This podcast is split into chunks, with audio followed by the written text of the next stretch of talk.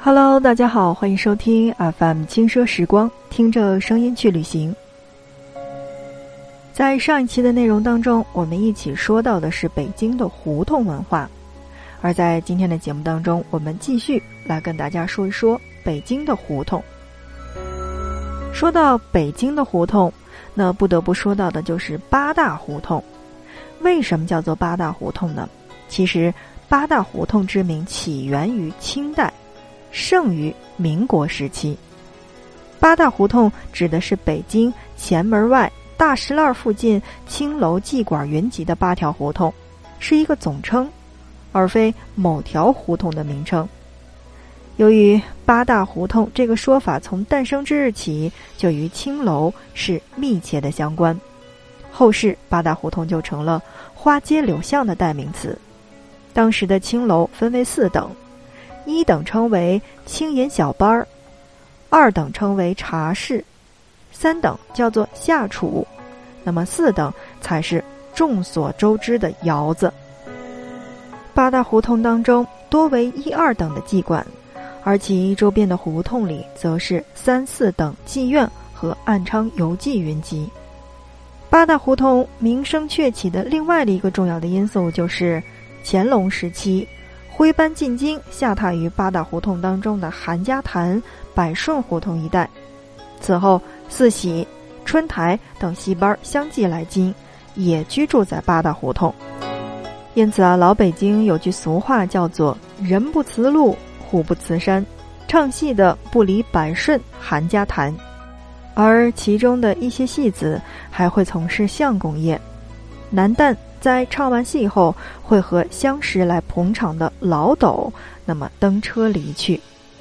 说到这儿，那么大家还是去看一看著名的这些清宫的电视剧就可以了。说到北京的这些趣味胡同，那要说一说，北京最长的胡同是东郊民巷，最短的胡同是尺一尺大街，最宽的胡同是临近胡同，最窄的胡同是前世胡同。拐弯最多的胡同叫做九弯胡同，而最古老的胡同叫做砖塔胡同。上斜街是北京最古老的斜街，而鲍家街是淳王府南府的所在地，也是溥仪的出生地。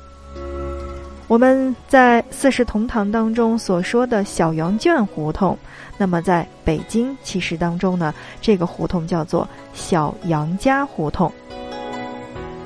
好的，那刚才呢，我们是说到了很多的胡同，那么在接下来的时间，我们就按片儿来说一说这些胡同究竟是什么样子。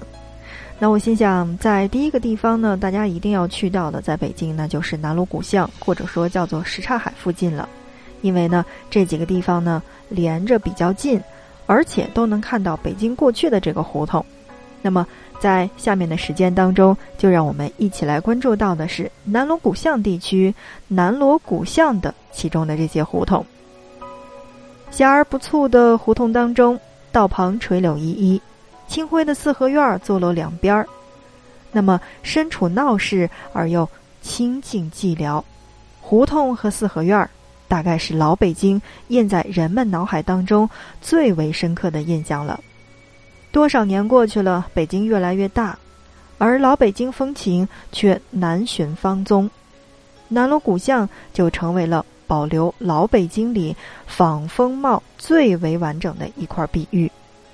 南锣鼓巷的辉煌持续了七百多年，它曾是元大都的市中心，也曾是明清两朝的显贵之地，无数的皇亲国戚、达官贵人、名士豪庭曾在此建府。随着清王朝的覆灭，南锣鼓巷的光环也随之暗淡。现在保留下来的名人故居包括曾王府、段祺瑞和靳云鹏的旧宅，包括可园，也包括末代皇后婉容的娘家、齐白石故居、茅盾故居等等。保存完好的元代礼坊格局、明清名人的府邸，使南锣鼓巷鹤立鸡群。而沿街的民房现在已成为了各种各样的个性店铺，成为老北京胡同游的必去之地。南锣鼓巷为南北走向，长约八百米，东西两侧各有八条胡同，从南向北，从北向南，或者说西面和东面各有八条。那么，所以是这样的一个格局之下呢，整个街区犹如一条大蜈蚣，所以呢，也称作叫蜈蚣街。那说到南锣鼓巷呢，我相信就不用多做介绍了吧。这个地方大家都能去，而且也比较便捷。嗯，地铁六号线和八号线到南锣鼓巷站下车，或者呢，呃，大家可以乘坐十三路、六十路等等这些公交车，在锣鼓巷站下车。那而在南锣鼓巷地区，我相信有一个地方是绕不过了，因为如果说。那正在听节目的是我们的八零后的小伙伴，或者说九零后的小伙伴的话，每一个假期是不是都会去看湖南卫视的节目？那《还珠格格》一定是那个年代，或者说那几年我们一定要在寒假和暑假必看的节目了。帽儿胡同就是其中之一。帽儿胡同位于北京市东城区的西北部，东起南锣鼓巷，西至地安门外大街。明朝时候呢，被称为叫做紫铜庙文昌宫；清代时期呢，也就称为了帽儿胡同。文昌宫是供奉文昌帝的地方，而文昌帝就是文曲星，是神话传说当中掌管文运的神仙。现在建在文昌宫的基址上是帽儿胡同小学。帽儿胡同的九号和十一号是可园，是京城最富代表性的私家园林之一。三十五号和三十七号是末代皇后婉容的故居。除了帽儿胡同之外，那么还有一个地方叫做菊儿胡同。菊儿胡同东起交道口的南大街，西至南锣鼓巷。以前曾经叫做是那个就是酒局的局，菊儿胡同，或者是橘子的橘，菊儿胡同。到了宣统时期，改为了是菊花的菊，叫做菊儿胡同。历史在这里留下了风韵的足迹。胡同的三号、五号和七号曾是清朝大臣荣禄的官邸，那么四十一号原来是寺庙。相传寺里的开山和尚呢是皇帝的替僧。菊儿胡同的四合院老建筑年久失修，曾经也是经历了各种各样的整改。说完了南锣鼓巷地区的这两条胡同，再来说另外的一条胡同，叫做东棉花胡同。没错，如果你是比较喜欢这个戏剧方面的，或者说跟艺考相关的这个专业的老师也好，还是学生也罢，那一定对这条胡同并不陌生。东棉花胡同并不大，但在胡同里却蹲着一个大有名气的学校，这个学校叫做。中央戏剧学院，许多红遍了半边天的演员和导演就是从这所学校当中走出来的，其中包括陈道明、姜文，那同时呢也包括了我们现在的国内顶级流量易烊千玺。好的，您正在收听到的是 FM 轻奢时光，听着声音去旅行。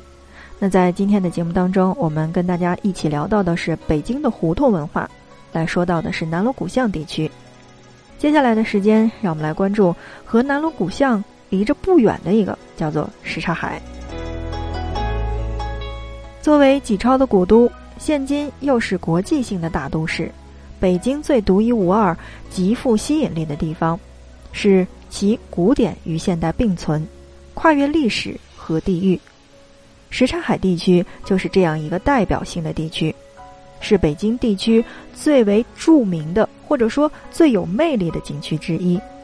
东至地安门外大街，南至平安大街，西至新街口北大街，北起北二环，占地面积大概已经达到了三百二十三万平方公里。而什刹海历史悠久，文化也是积淀的深厚，有四十余处文物保护单位就在这个地区之内。说到什刹海地区，那么肯定要提到的就是烟袋斜街了。烟袋斜街位于什刹海前海东北部，那么是北京最古老的一条商业街。烟袋斜街西到银锭桥的北边，其西口和幺二胡同的东口相连。东口在锣鼓巷大街的路西，全长两百三十二米。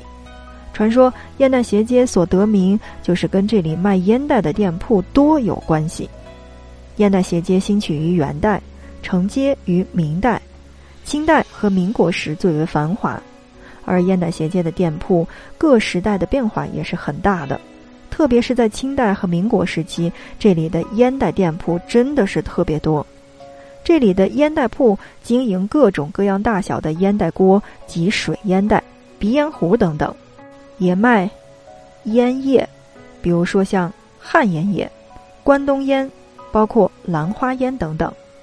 在烟袋斜街主要有三处值得一提：位于烟袋斜街中路的北侧，是建于明天顺三年，也就是一四五九年道观广福观；还有斜街的东头路口有一个叫做新源澡堂的，是北京最古老的澡堂之一。